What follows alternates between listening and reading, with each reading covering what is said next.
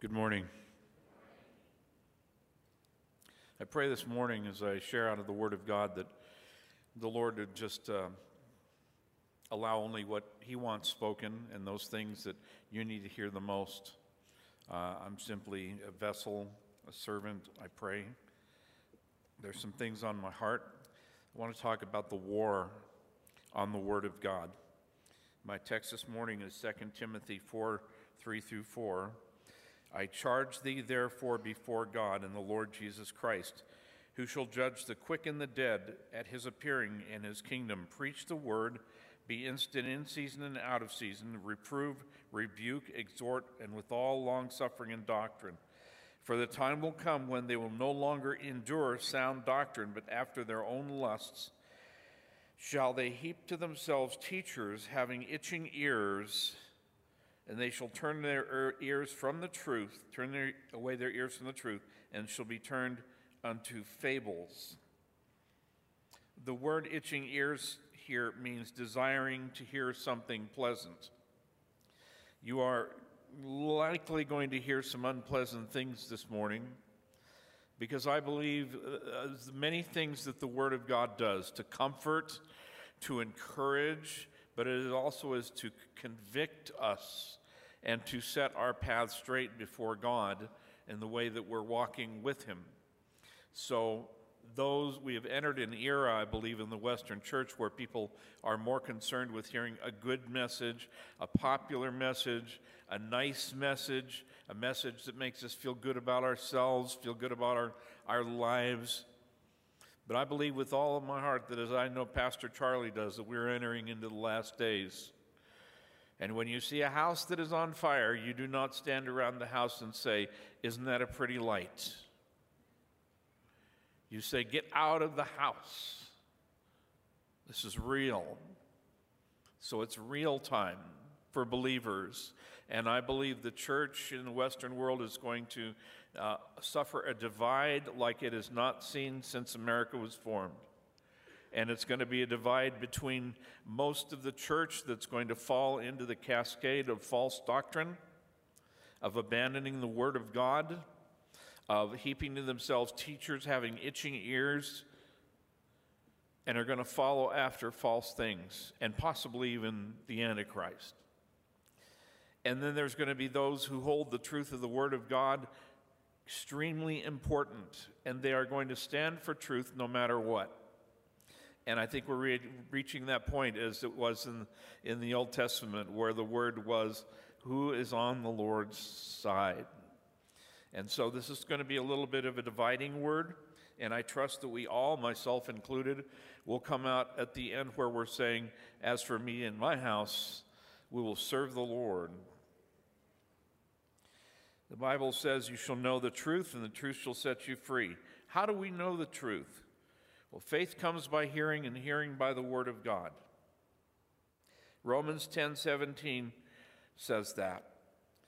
Jesus is both the Word and He is the truth. And He said in Hebrews, Lo, I am come in the volume of the book, it is written of me, to do thy will, O God. You cannot separate the Word of God from the words of God that He has graciously given us. It's all one, it's all extraordinarily important and to abandon the scriptures in any portion or try to change it or try to loosen it or try to make it say something it doesn't is an extremely dangerous spiritual game and one that we should never participate in or encourage in any way, shape, or form. I remember when I was first, before I came to Christ, I was studying every world religion there was. I was raised in an occult setting in many ways. And so I was a natural towards occult things, and I studied the occult teachers like Edgar Cayce and like Jeane Dixon and some of the others, and Bishop Pike, who did seances to talk to his deceased son. And I started to study other religions because there was a hunger in my heart to know what is real, what is true. I was like Pilate, what is truth? I wanted to know what is true. So I studied the Quran for a while, and I studied uh, other scriptures, and I even tried to study the Bible, and when I did, I understood none of it. Not one word.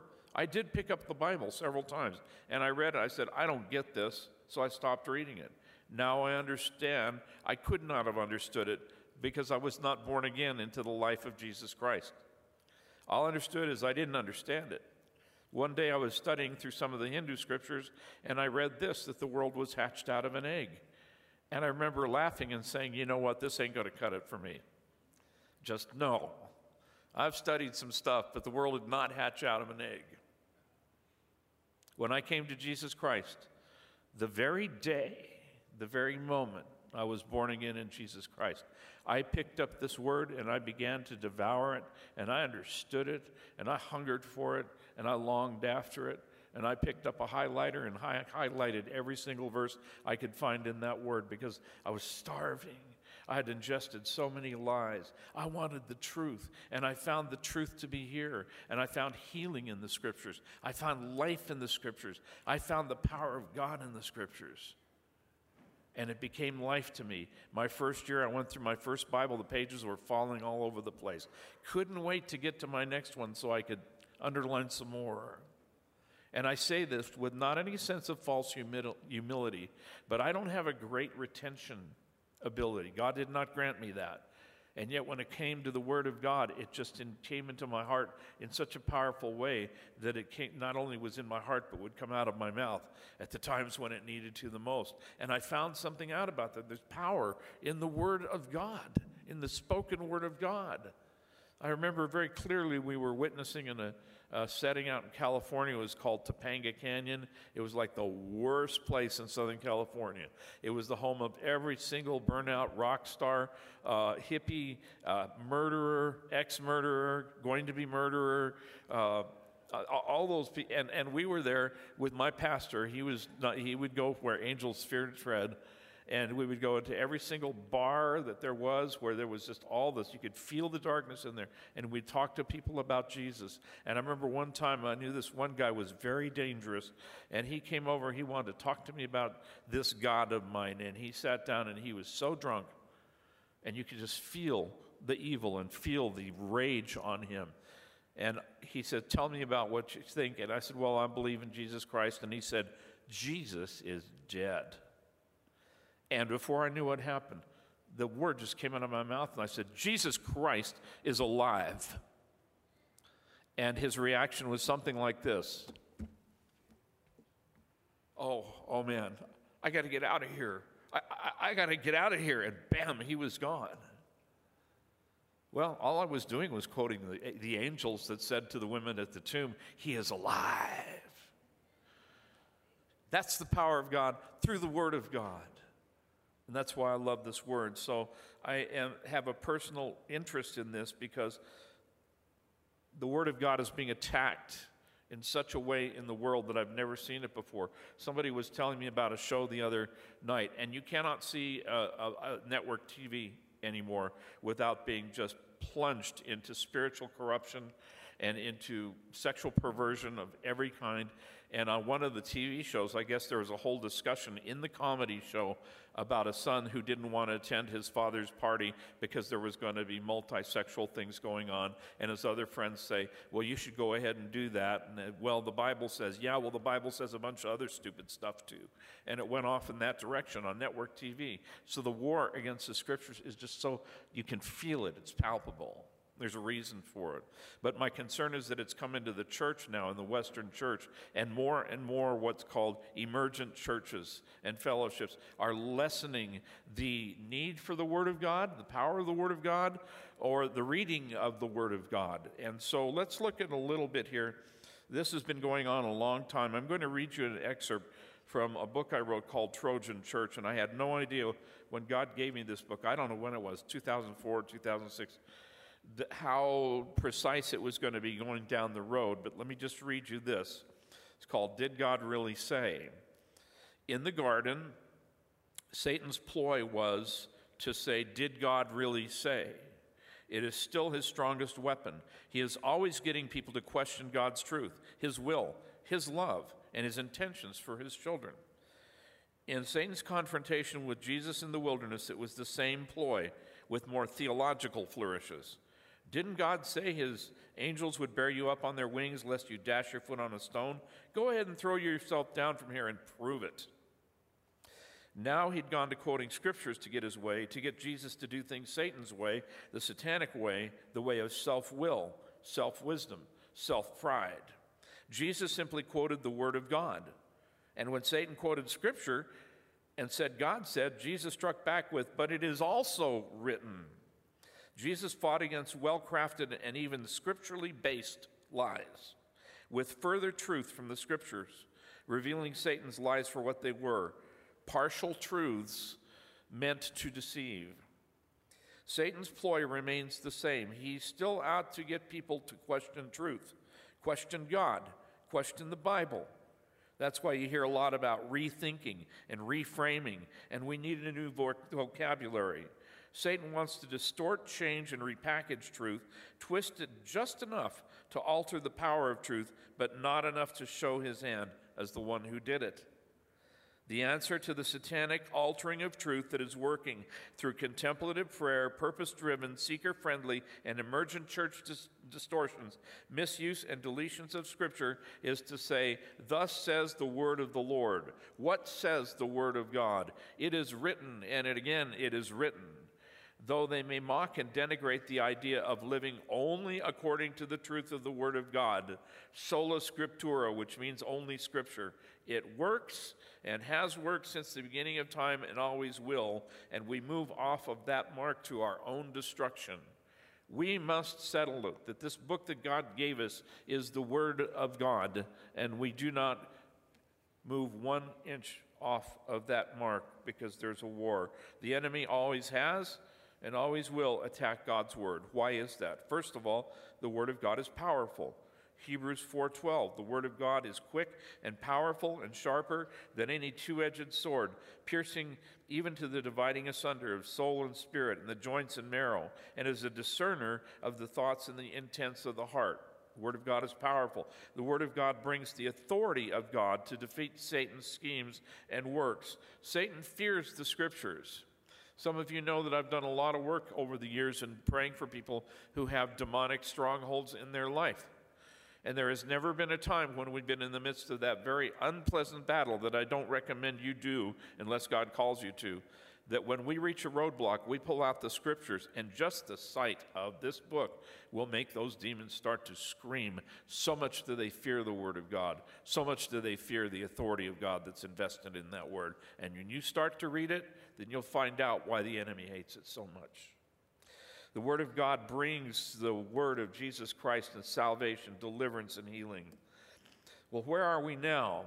There's a scripture that came to me a couple of years ago that was pretty prophetic, I think. It's Isaiah 59 14.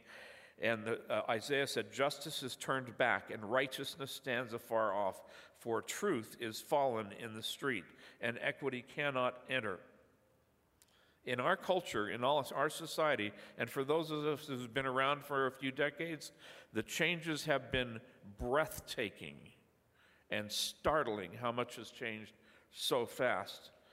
The war on the word, the, the in our culture, truth has become relative, it's become changeable, and it's become uncertain. I'm sure you've heard this. You talk to your friends, you try to share something about Jesus. Well, that's your truth.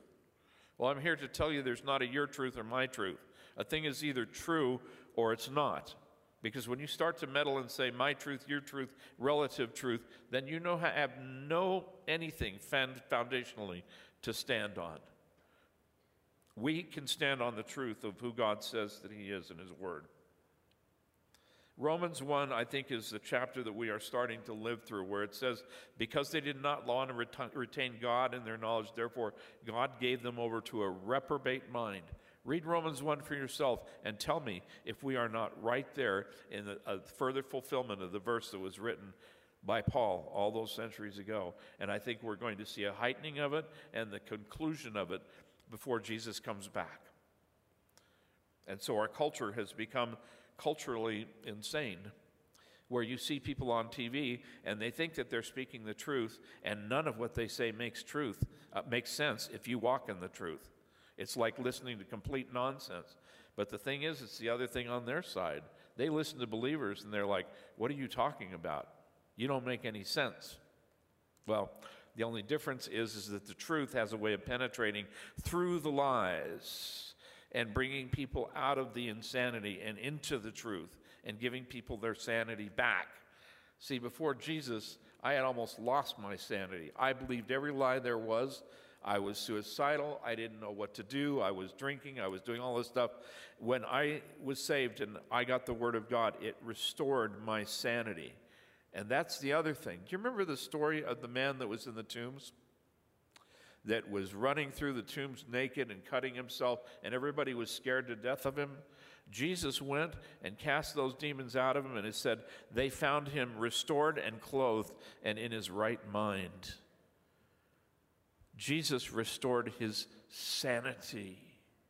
And that's an awesome thing, I think, in a day and age where we see culture just losing its mind, that we can bring sanity through truth through Jesus Christ. But we have to stay the course and not bow the knee. The war on the Word of God is nothing new, but it's entering its final stages, I believe, in this hour. We gave some historical perspective because there is historical and scriptural precedent. Thomas Jefferson, one of our great founding fathers, decided that he didn't like most of what was in the Bible.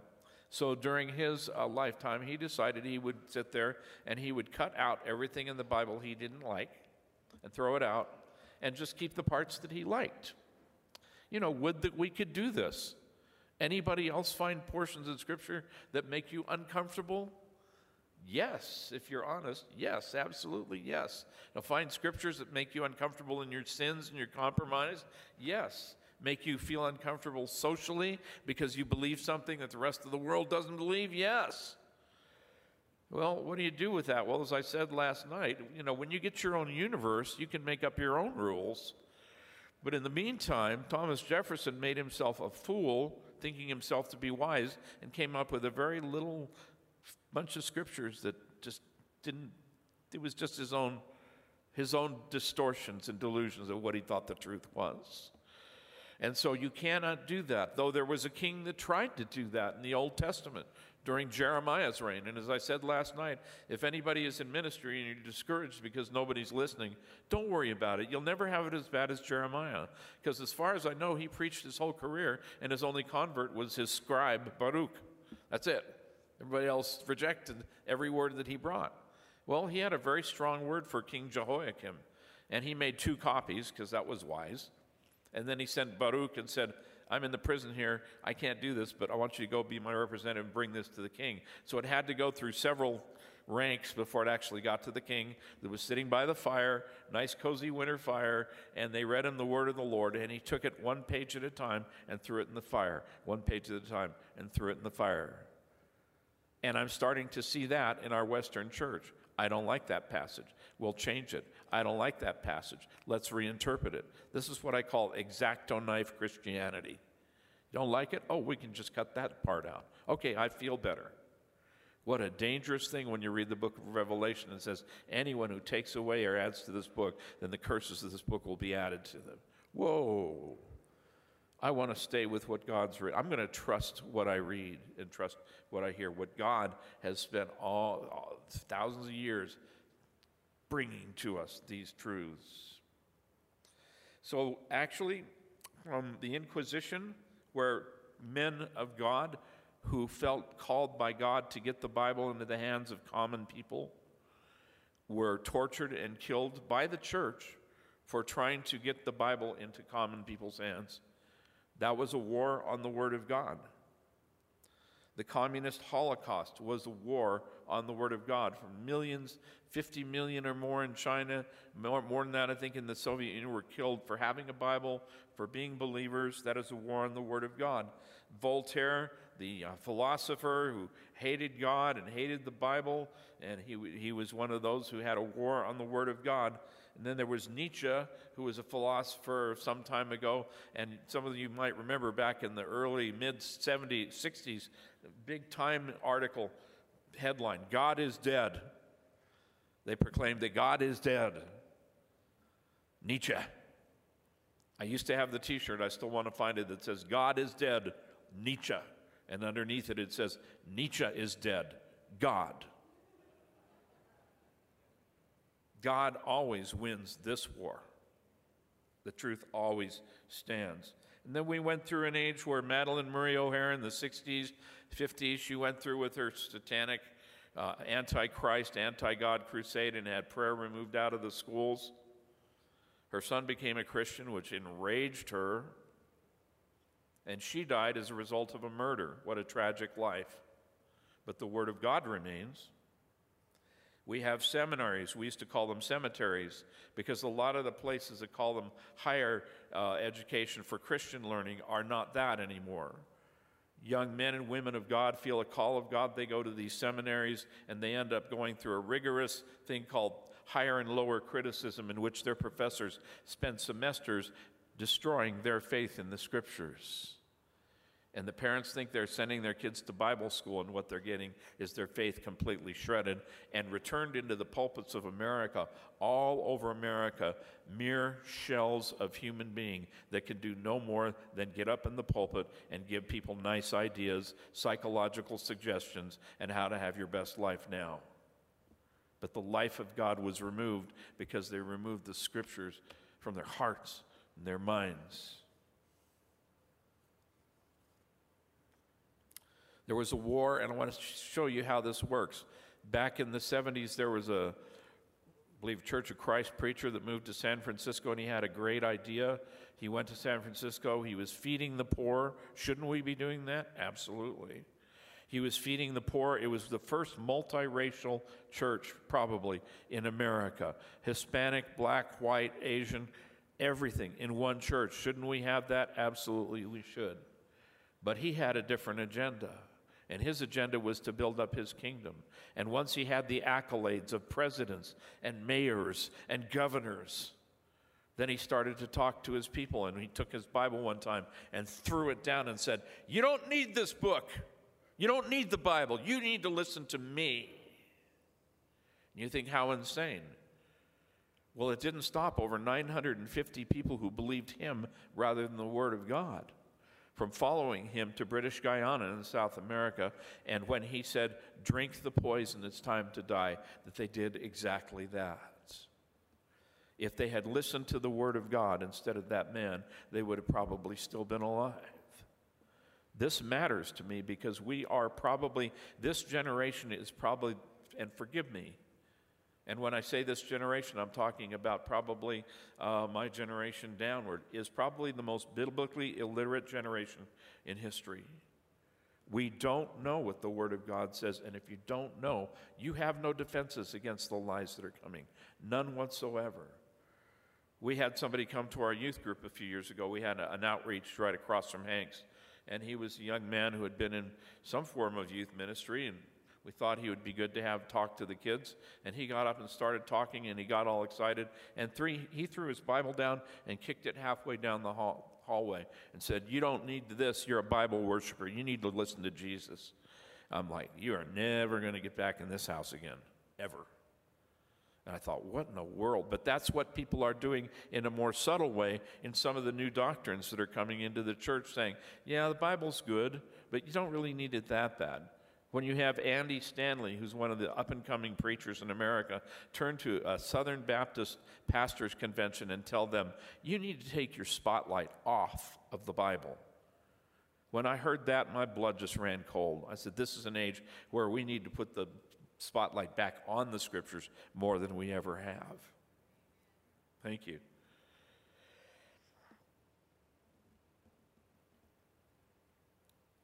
Number of years ago, there was a preacher by the name, a teacher, young teacher for youth, by the name of Rob Bell. He did a book called Velvet Elvis. And at the time, all the youth pastors in the world that I knew were saying, You need to read this book. This guy's awesome. This guy's great. He's cutting edge. I didn't know what that meant. Later, I found out it meant having cool glasses and, you know, something else. But it's basically, he just had this book and talked about the scriptures. And I thought, well, if everybody's reading it, then I should probably read it and find out what it was about.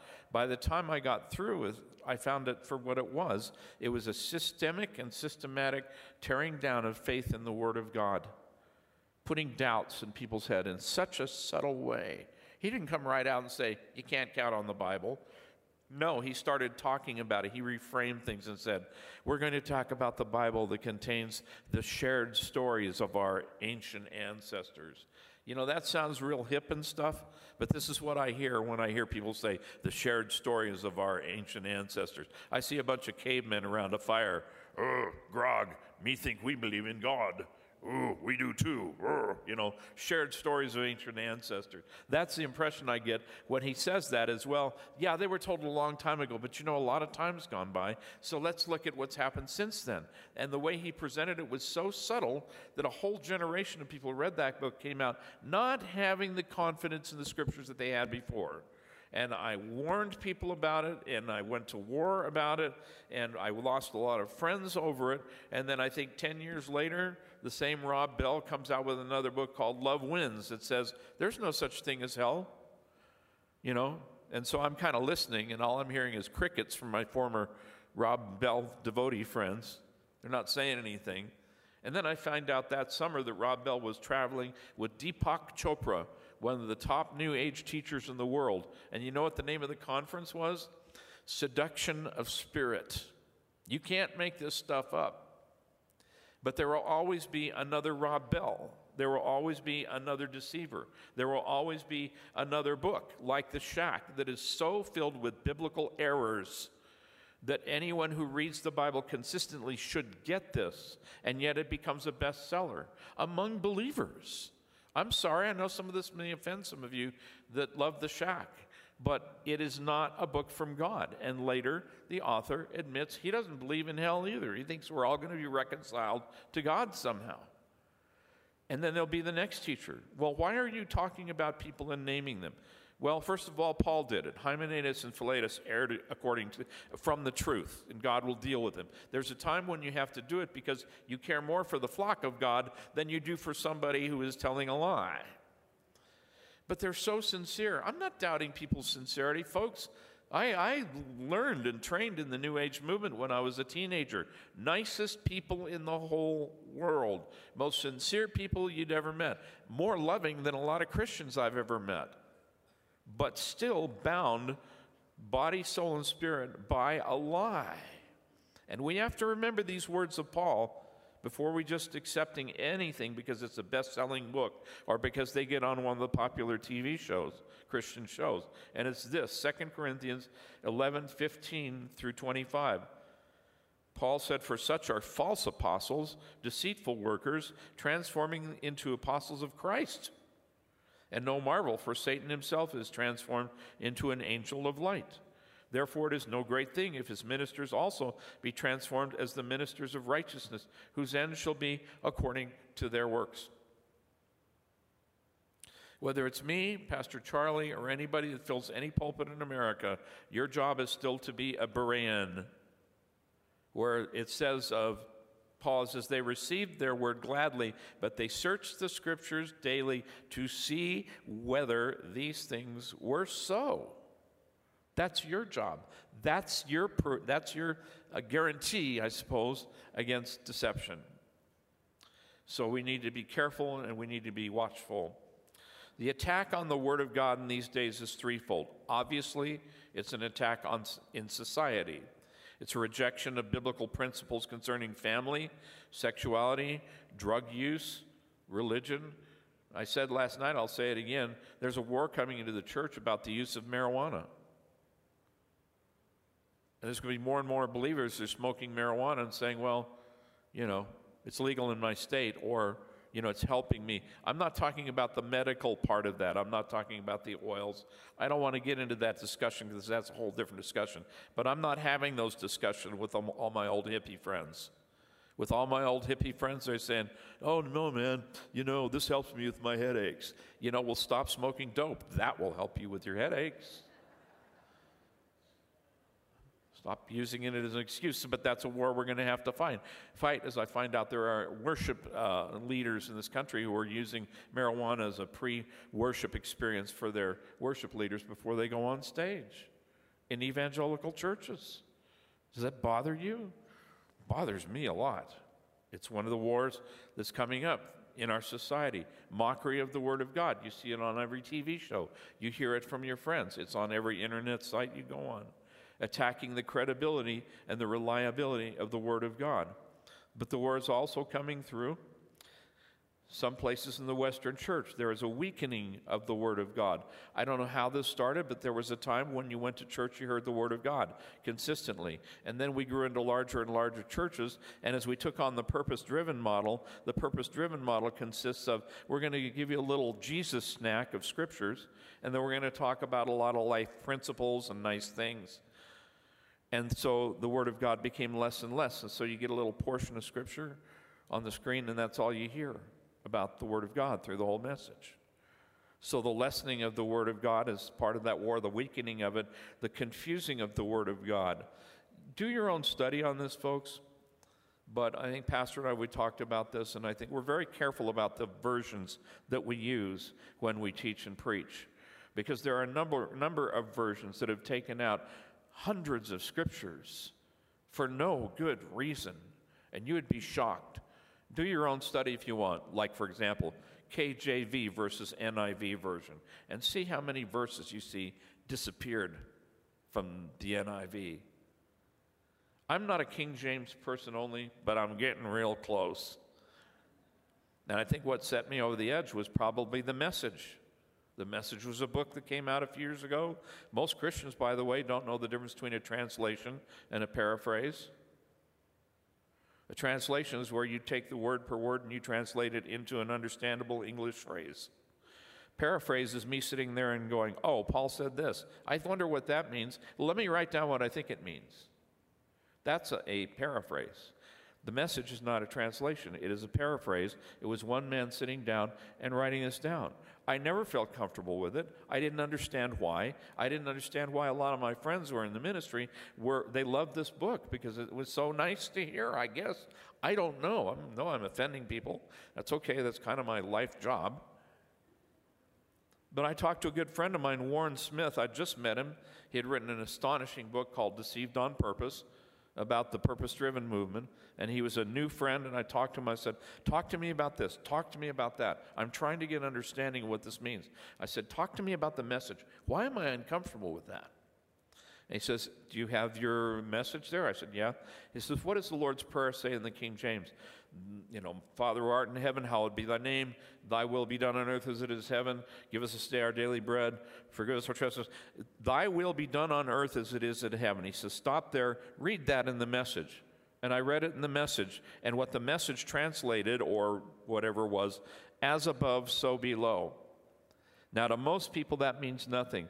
But to if you understand the occult world and the New Age world, as above, so below are four of the most powerful words in magic and the occult world. It means God and man are equal.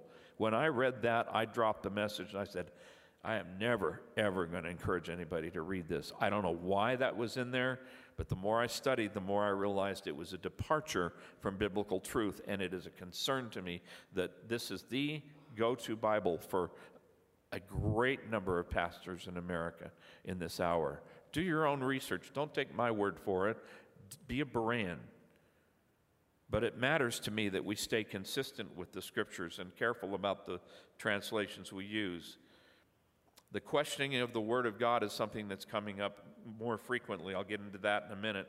But here's one of the war, we, wars that we have to face against about the Word of God is in our personal lives. And some of you know what I'm talking about. How many of you don't raise your hand because I don't want to embarrass myself or you? How many of you made a commitment this year? I'm going to spend more time with Jesus and His Word than I ever have before. And after about the fifth day, when you had maybe one or two days that it worked, and then a week goes by and you're like, I haven't spent time with Jesus in like two weeks. You realize there's a war to keep you away from that fellowship. There's a war to keep you away from the Word of God. Everything in the world will try and distract you from picking up that Word and getting in the presence of God and saying, Jesus, talk to me. I want to know you. I want to hear you. I want to read you. I want to understand you. Everything in the world, phone calls, distractions, crisis. You know what I'm talking about? Anybody admit to that? Yes, this is the war that many of us face when trying to have have that personal relationship with Jesus. That's a war on the Word of God. Uh, it, uh, we are attacked when we do read and study. Uh, for young people, this is a consistent war. Well, I tried to read the Bible. The minute I started reading it, all these horrible, horrible thoughts came into my head. Well, yeah, because the enemy doesn't want you reading the Word of God. Work through it. Work through it. Put it down, rebuke it, whatever, but plow through when that attack comes. We are attacked by unbelievers. Uh, there's an attack on by unbelievers on those who do believe in the Word of God and stand on it and use the Word of God to reach others. You know, I know it's not easy. I know it's not easy in this culture to take a stand. You know, how much easier it is, you know, to carry my Bible to church. Because, you know, I could be texting. So if I'm in Starbucks, I could be reading the Bible or I could be texting. If you go into Starbucks with a Bible, pretty sure people know you're not texting. And there was a time when this was it. When we were first believers, we carried this to school. The day I got saved, I picked up my little Bible and I took it to school, and I lost every friend I had. Both of them. But the young lady that I grew up with, I thought she was going to be a lifetime friend. All she did was look at my Bible and she spit on me in front of everybody and said, Get away from me, you Jesus freak. Well, that wasn't her talking. I found that out later, but you know, the reaction was very clear and very visceral. And I thought, well, there must be something about this. And uh, I know we probably are not going to return to the day of carrying our Bibles, but I kind of wish we were because it does something. And I shared yesterday, we had a young guy in our youth group years ago. He was shy, he'd just come to Jesus, he didn't know how to share his faith, but he thought he was going to take a risk.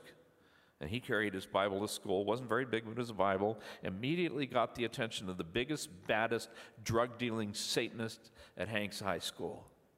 And he immediately saw that Bible and slammed our young friend up against the fence and said, You Christians are such wimps.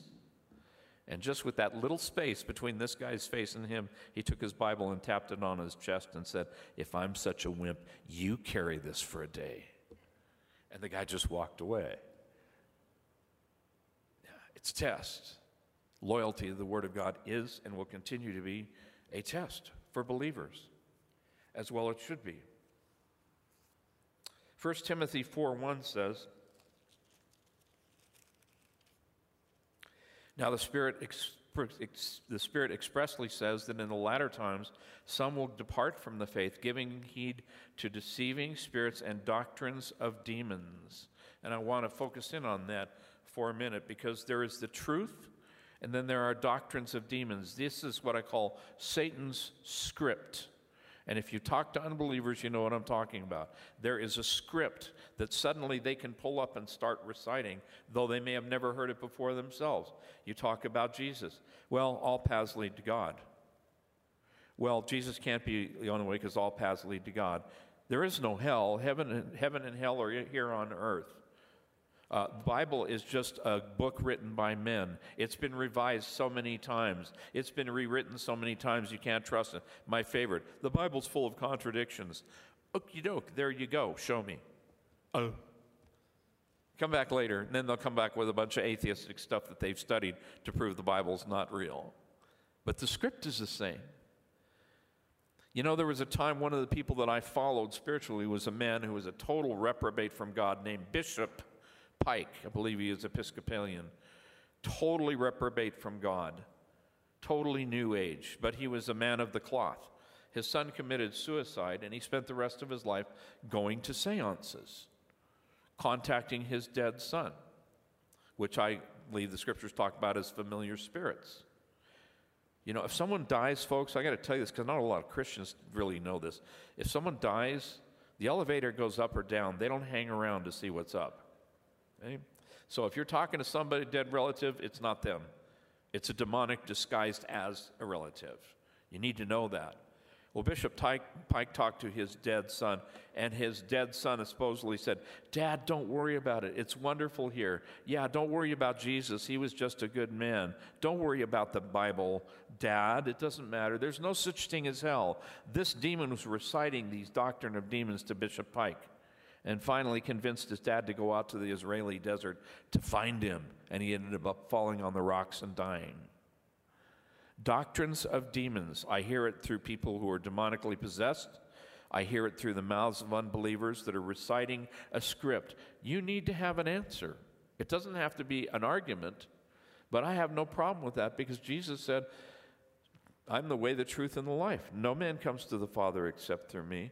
Well, you know, all paths lead to God. No. Why? Because Jesus said this it's either true or it's not. See what I'm saying? So the truth is what defeats the doctrine of demons in this age.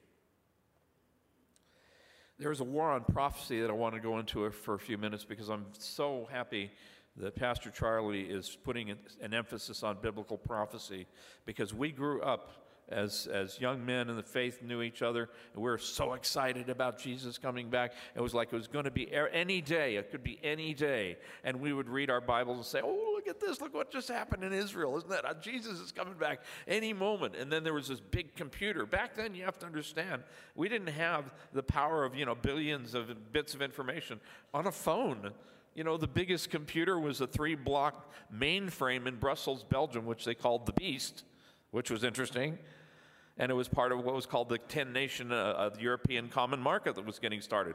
We thought, well, this has got to be it because in the Old Testament it says a 10 nation coalition, you know, and here's this thing called the beast. We thought, this is it. Well, it wasn't it. But it is still coming. And if then it was coming, it is coming even closer. So we look at things. You know, part of biblical prophecy is in the book of Daniel. God said to Dan, the angel said to Daniel, "Go your way, seal up the words of the book. It's not for your time." Well, I think it's for this time, and I think we're just going to, uh, Charlie. I think we're just going to be right on the edge of it, and then we're going to be able to see it and say, "This is that," because that's the thing about biblical prophecy is it points to God speaking the truth centuries before it happened. So we're looking at. I think I was even. Uh, I think it was. Uh, Pastor Dwight just did a message about that. We're looking at this guy, uh, uh, Emmanuel Macron, the president of France, who's trying to get a 10 nation army together from the European Union. We're like, well, this could be it. I'm still just excited about it now, Jesus is coming back, as I ever have been. And we always get this question. Somebody raises their hand and says, Oh, people have been saying Jesus is coming back for hundreds of years. He's not here yet. And last time that happened, I pointed to the guy and said, You know, you're in the Bible. He says, How am I in the Bible? Because the Bible says in the last days, scoffers shall come, saying, Where is the sign of his appearing? So you're in the Bible. You should be happy that everybody wants to be famous for a moment. He was not happy. Probably shouldn't have done that. But I felt better until I had to repent later. Still, I would have done it. Focus. Rick Warren said in The Purpose Driven Life that Jesus said, The details of my return are none of your business. Question one Did Jesus say that? The answer no, he did not. Jesus gave all what he said in Matthew 24 and in the book of Mark and Luke, and he said, What I say to you, I say unto all, watch, get ready what it did is had the effect of having a whole generation of young Christian believers who followed purpose driven thinking, we're not going to deal with the prophetic anymore. Because Jesus said, the details of my return are none of your business.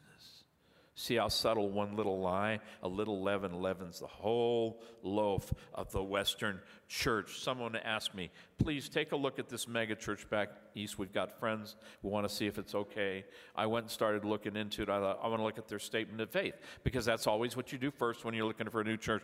Let's see what they believe. Well, they believe some things that were good, some things that are kind of eh. But the one thing that was missing was any mention at all about the return of Jesus Christ or about the last days. That was a no go for me, but I thought, let me see how far this extends. And I looked at several of the biggest churches in America America, and they had nothing about the return of Jesus Christ.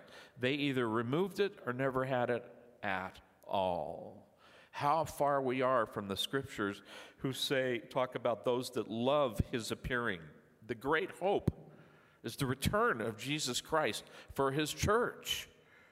And how are people going to be prepared for what's happening if they don't know?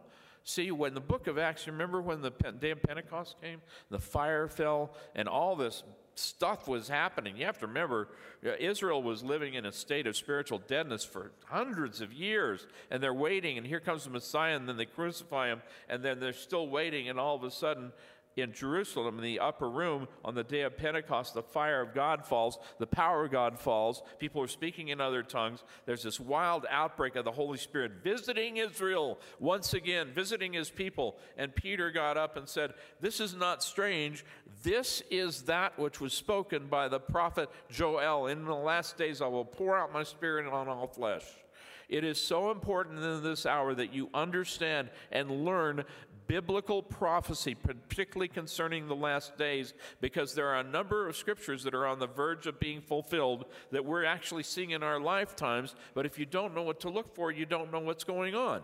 For example, uh, on, on the last day of Hanukkah this year, the Sanhedrin, which you read about in the book of Matthew, the book of uh, Luke, and all of those, uh, it's a ruling body. It's kind of like the Jewish Supreme Court, which has been annihilated you know, when Israel was wiped out, but was reconvened for the first time in thousands of years in Jerusalem just recently, the last few years.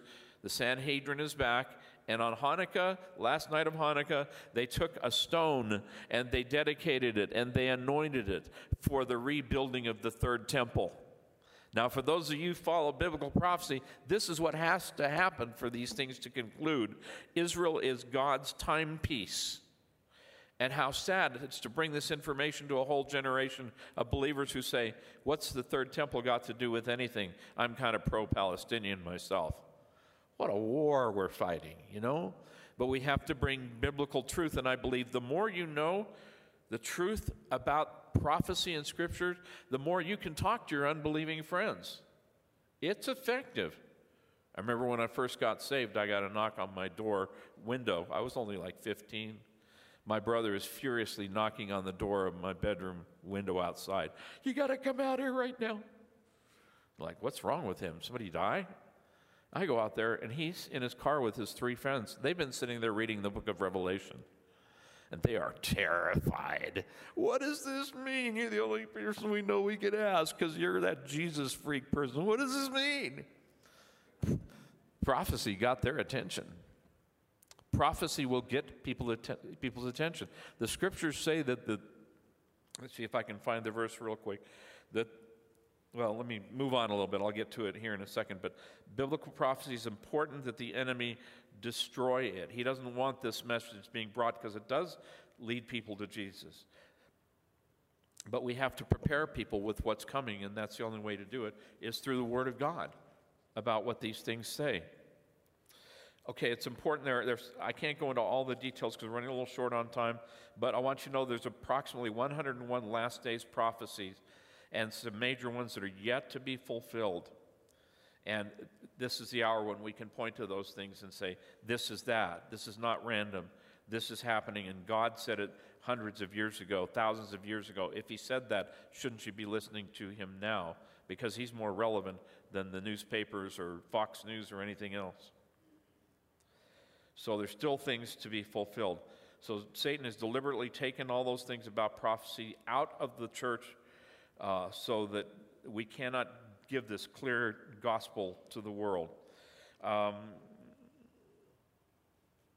let me move on a little bit here. So I believe we must read the word to understand the times and prepare ourselves and be ready for the times that we're in. Uh, but I'm hearing people in the Western church, particularly the emergent church, saying that the scriptures are shared stories or that we don't need the Old Testament. And that is very, very concerning to me. There was a, a recent uh, teacher who will remain unnamed for the moment, but he's got one of the most popular books out on the market right now. Uh, and he says this, and it's part of a study group, it's part of a, uh, a study guide and a video that they're pushing in all of the churches right now. And because this guy's written a couple of books that seem okay, people are swallowing this book, uh, which I'm going to tell you the name of the book. You can know your own research. It's called Irresistible. And this is what he says to believers. This is just a couple of quotes. Ancient Israel was a means to an end. The end has come. Oh, that sounds like replacement theology to me. He says, I hope you'll be ready to unhitch your faith, your theology, and your lifestyle once and for all from the old that Jesus came to replace. In other words, the Old Testament. He said God's covenant with Israel was temporary. This is what he says about the Old Testament, or even the whole Bible. He says, read it for historical context and inspiration, but don't try any of this stuff at home. Anybody okay with this? He says, to be clear, thou shalt not obey the Ten Commandments. The Old Testament is not a comprehensive book about God, which he backs up with nothing. I find the Old Testament extraordinarily comprehensive book about God. He says, to love the way Jesus called us to love requires a complete break with the inspired but retired, beautiful but obsolete Old Testament. He says it's remarkable what happens when thoughtful, educated, skeptical men and women are invited to embrace the message of Jesus without having to believe that a man or two of every or two of every kind of animal on a boat after which God flooded and then killed everybody but that man and his family. The Christian faith does not need to be propped up by the Jewish scriptures. This stuff makes my blood boil. If you're okay with this, let's sit down and have a Bible study because God gave us this book, and it's one book. It is one book. There is a new covenant, but that's a whole other story. That's a whole other study. But to say we need to discard the Old Testament as obsolete is one of the most demonic things I've heard come into the church, and it is a firestorm right now, dividing churches and taking down whole churches into this lie. So we need to be very careful we don't follow that. So I want to encourage you. Um, to read this book, to study this book. It is God breathed truth according to scriptures. The scriptures are not for men, but holy men of old wrote, and it says that God, these scriptures are inspired, God breathed, God gave these words. And I need to be one of those people that tell you, though it's the thing that's being mocked on every front now, uh, same old phrase holds true for me. God said it, I believe it, that settles it. May I live and die on that truth rather than compromise and try and mess with the Word of God. So, how do we fight this war on the Word? First of all, you read it. And I had somebody say, I don't retain anything. You don't think you are, but I totally believe. This word is so powerful that when you read it, it may just bypass your brain and go right into your spirit. I believe Psalm 119 attests to that. Thy word have I hid in my heart that I might not sin against you. It'll go in. Don't worry if you don't retain it. It's being retained somewhere and strengthened in your very spirit, because that's where we live, not in our head, but in our spirits. And that is going to become strength to you. So read it, study it, study to show thyself approved unto God. Don't just read one verse and say, okay, I'm half a cup of coffee down, I got to get busy. Take time with it. We take time for the people we love, do we not? If you love Jesus, take time for him. Take time for His Word. And I shared this last night. I'm almost done, folks. Hang, hang tight. I have a stack of letters from my mother that she wrote. She was in World War II. She was on the first medical team to go into Hiroshima after we dropped the bomb. She went through typhoons, she went through the end of the war, and she wrote a whole stack of letters to my great aunt about what that experience was like. I cherish those letters. I can take that bundle of letters out I feel the words on the page. I can almost smell her in the letters. But it was the history that she left and the loving words of a daughter or, or a, niece being sent to her aunt. And it, it's just so powerful. I thought, if that from my mother's letters, how much more should the Word of God be to us, which are the letters from our loving Father to help us to know how to get through the duration while we're still here? Cherish it, read it, study it, believe it. Stand on it, no matter what are the criticisms. Don't get mad at people because people because you take a spiritual stand. Pray for them. Memorize the scriptures as best you can. Speak it every chance that you get. Use it in every portion of your life. It's practical for everything. And then proclaim the truth everywhere you can. And I tell my young people all the time we're not called to explain, we're called to proclaim. Proclaim the truth. Don't get in petty arguments. Speak the truth. Let it stand. Give an answer for the hope that is in you, but don't get involved in the arguments. Don't explain. Proclaim. It is the truth, whether people believe it or not. Demons fear it, therefore speak it. The world will hate it. Speak it anyway. Hold it precious. You know, in a day when it's mocked and ridiculed, many false teachers in the church are demeaning, criticizing, lessening its importance. I want to tell you a short story that I remember so clearly from the time which needs to be retaught somehow to every generation of the time when communism had destroyed the lives of millions of Christians around the world. For just being a Christian, you would lose your life in the Soviet Union or in Mao's communist China. And by the way, we've had about 20 years of liberty where the church in China had exploded, and it was said at one point if the growth continued, that China could become a Christian nation by 2042. But the demonic dragon head has raised its head again through President Xi of China, who has said, Christianity is our enemy, and we're going to have to extinguish it. So, China is now entering another period of horrible persecution where they are blowing up churches and burning them down and disappearing pastors that are never seen again and never will be. Real persecution coming back, communist style, to China. It may come to, the, to Russia as well. It's not easy to be a Christian there, but it could change in a minute and be impossible to be a Christian and not lose your life for it. But I grew up in an era where it was real, persecution was real. And I remember so clearly the story of when the church service was held in a little secret place, a little building, and the KGB were notified, and they came in and they broke up and they killed nearly everybody in the church. And there was one girl, I think she was about 12 or 13, and she had her Bible, and the KGB took the Bible, threw it on the ground, and kicked it and mocked it, and they spit on it and spit on it and spit on it. And this little 12, 13 year old girl merely got down on her knees and took her hair and just wiped away the spit off of this precious Bible and held it to her chest. And it was the last act of her earthly life before they shot her. How sad for us that we hold the Word of God so common when in nations around the world people would gladly give their lives for one portion of the book of John, just one page. Well, God's got a lot of work to do in us. If the Bible is not the Word of God, why has every demonic dictator in history, from Stalin to Mao, Hitler to modern day Islamic nations, tried with everything there is to destroy every Bible they could find? Because they fear the power of the Word of God working through believers. It's the only threat to their kingdom.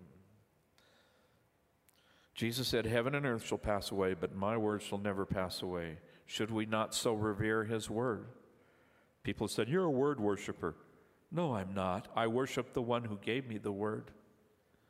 But let's see what God said about what did God say about his word? This answers all questions for me. Psalm 138 2 David said, I will worship towards your holy temple and praise your name for your loving kindness and your truth, for you have magnified your word above your name, above all your name. God put his word and said, This is it. And my name backs up this word. And we better put our hearts in the same place. There's a story that was told, I guess it was Charles Spurgeon, that talked about the great uh, evangelist John Bunyan. And he said of him, Why, this man is a living Bible. Prick him anywhere, his blood is bibline.